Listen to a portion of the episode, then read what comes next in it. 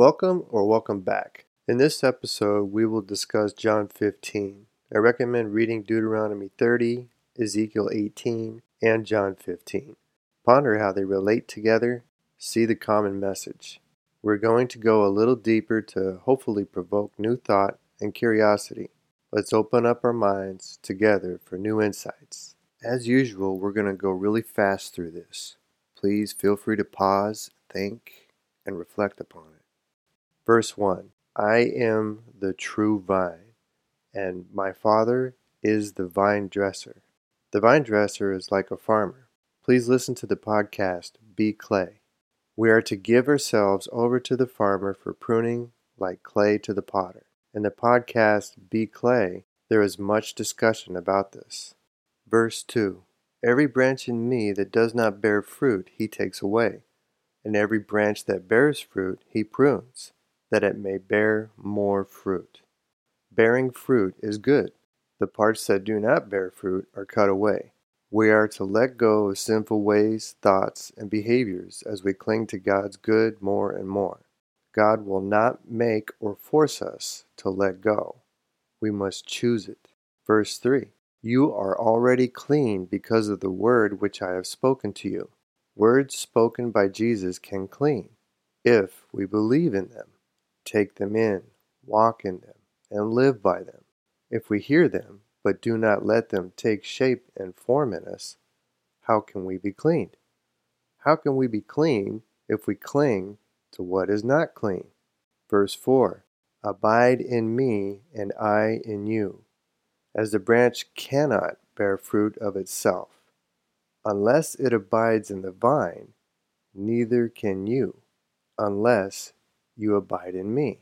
Notice the word unless. It's used twice. Jesus is clearly taking this metaphor of branch, vine, and fruit and applying it to disciples.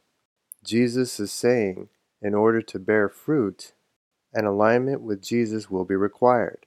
We need to align our inward selves with Jesus, who aligned inwardly with God. Verse 5 I am the vine, you are the branches. He who abides in me, and I in him, bears much fruit, for without me you can do nothing. Jesus repeats and begins describing consequences from aligning or not. Jesus describes what can happen through alignment with Jesus. Two results can happen bears much fruit, or without me you can do nothing. The NIV translation uses the phrase, remain in me. And in verse 5 says, apart from me, you can do nothing. That's the NIV version. We're using the New King James Version. Jesus seems to be warning the disciples not to depart from what they have learned. We can remain with Jesus through actively beginning each day with Jesus. We can bring into our consciousness who Jesus is and what character or principles Jesus lived by. John 14:6. Jesus said to him, I am the way, the truth, and the life. No one comes to the Father except through me. The character of Jesus is the truth and the way. If we remain with Jesus, we remain with the character of Jesus. And since we all fall short of that character, we all have room to improve and grow. If we choose not to grow, we choose to remain partially with Jesus and partially not with Jesus. John 14, 15, if you love me, keep my commandments. Notice the clause here, if you love me. Jesus is well aware we fall short and that we know we are to seek, follow, grow, increase, and improve with Jesus. We are to keep seeing how we can grow with the Great Commandment. John 14:23 to 24. Jesus answered and said to him, If anyone loves me, he will keep my word, and my Father will love him, and we will come to him and make our home with him. He who does not love me does not keep my words. And the word which you hear is not mine, but the Father's who sent me. Jesus is describing a contingency. Loving Jesus will be keeping his word. Not keeping his word may not be loving Jesus. This is not black and white. We can love Jesus some of the time with some of our hearts and still get spiritually fed. Yet doing it this way, without further growth, will be a form of denying ourselves an opportunity to be more with Jesus, to get more fed, to be more full. The Great Commandment says to love God with our all, all our heart, all our mind, all our strength, all our soul. That means we devote our inward being as much as possible to love Jesus as the truth and the way, and apply that truth and that way inwardly. The correct way through the biblical instructions is to do it with zeal, diligence, and have suffering. There's endurance and perseverance. For more on this, please listen to the podcast series Growth Formula. I believe most of us will see the words, hear sermons, and ultimately look around to see what others are doing. We tend to look for validation, to confirm what we're learning. We look around and see what other people are doing and ask for their inputs. It's easy to follow the herd. Few of us will do more than what is demonstrated by others. The do as I say, not as I do approach doesn't work. We need demonstrators. We need people to step up. One of us has to rise up and do it. Merely reading and talking is insufficient for change. Ask any addict. We can talk about the instructions our entire lives, fooling ourselves into thinking we're doing good because we believe we're learning. The goal is to abide in Jesus. Inward authority is about keeping the focus upon abiding in Jesus. Anything else can be a distraction from the goal. Let's get back to John 15. Verse 6 If anyone does not abide in me, he is cast out as a branch and is withered. And they gather them and throw them into the fire, and they are burned. The idea of being burned can be scary. It's a big deal. It's not clear what exactly that is, though. Let's focus on the process of withering. Remember, Jesus is speaking to disciples that are aligned or at least well aligned with Jesus. The disciples are productive, spiritually productive, filling their hearts and minds with God's goodness every day. They are filled with love and peace. They have questions, they get confused, they get frustrated, and they have some suffering. But they are content with Jesus and living the way of Jesus the best they can. So the disciples are filled with love and peace and contentment. What would it be like to wither away from that. We're not made of wood, like from a tree, so we don't have leaves on us that are dying. But we do have the senses and the feelings and the thoughts, our faith and beliefs. Those things can wither. Jesus is referring to a spiritual starvation of God's righteousness and goodness. This withering is a gradual emptying of love and peace within us we can slowly die inside, grow empty, and spiritually dry up. I believe Jesus is saying we need to cling to God's goodness and righteousness for spiritual fulfillment as though it were food to keep us healthy, to keep us alive. It is food for our soul. As we sincerely humble our inward selves to give ourselves over to God's love and peace, we can be filled. Now, I relate to this. This has been my experience. I have experienced a sense of dying inside, a withering away, as I pursued a self seeking way of life outside of God's grace, goodness, and righteousness.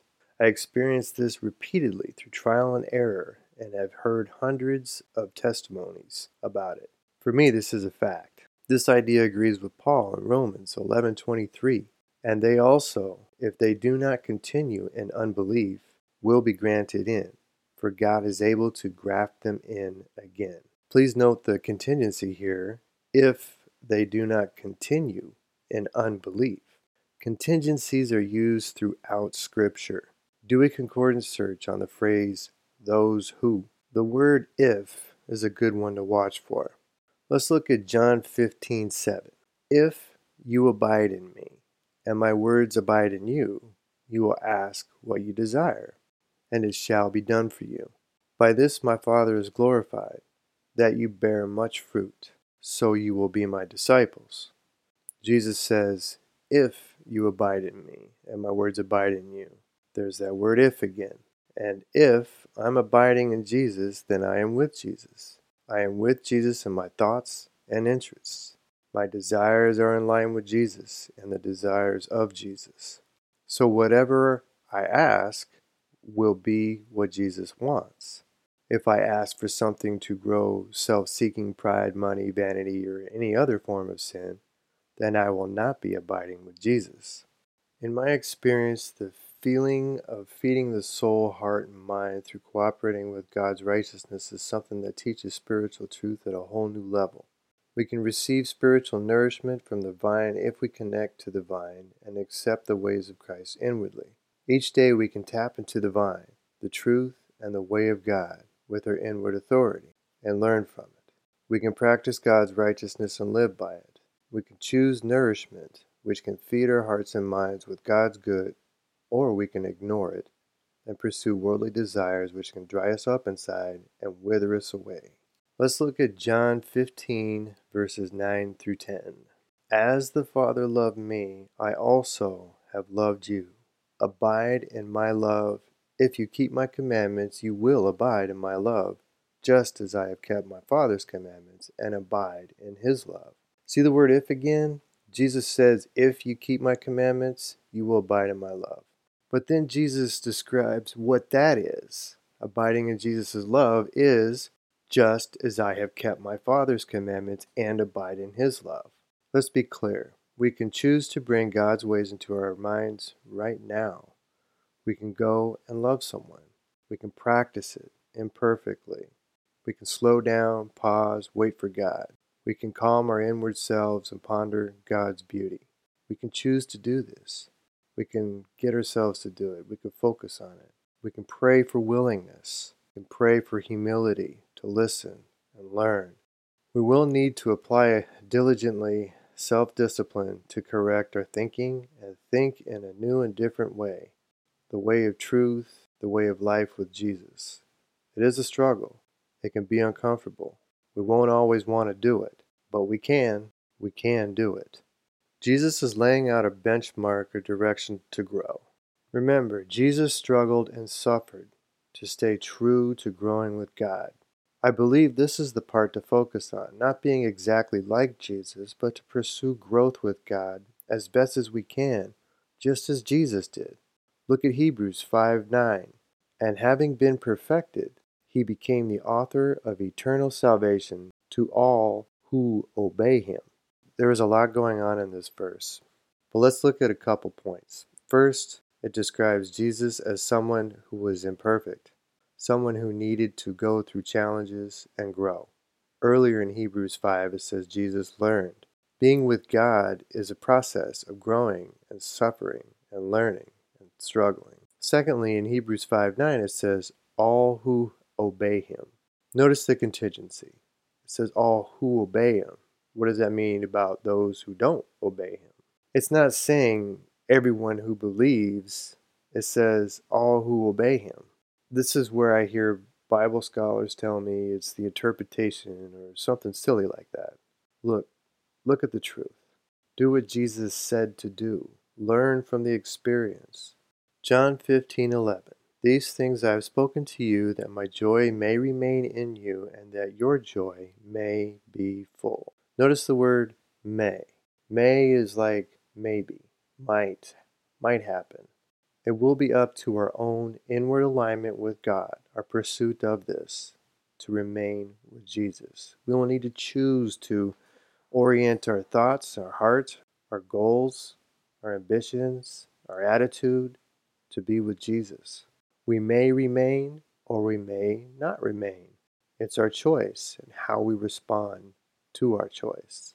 I have made choices that I did not follow through with, and the results I got had everything to do with what I actually did, not with what I chose to do. I can choose to rely upon God, but if I do not pause and wait for God and pray and meditate, reflect upon God, I probably will not follow God.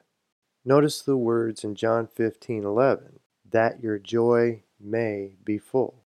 The NIV uses the word complete instead of full. Either way, there is a completion or filling to be done in us. In John 15:12, Jesus defines his commandment. Says, "This is my commandment, that you love one another as I have loved you. The disciples are instructed to love as Jesus loved. This is precisely why Jesus washed their feet, to demonstrate. Jesus demonstrated caring and compassion with his disciples. We need demonstrators. Verse 13 and 14 says this Greater love has no one than this, than to lay down one's life for his friends. You are my friends if you do whatever I command you. Notice the word if. If you do whatever I command you. Jesus is describing great love as an action. Great love is to lay down one's life for his friends. But when Jesus defines what his friends are like, if we are a friend of Jesus, we do whatever he commands. Go ahead and read the rest of this on your own. Watch for clauses and conditions. Discuss with others.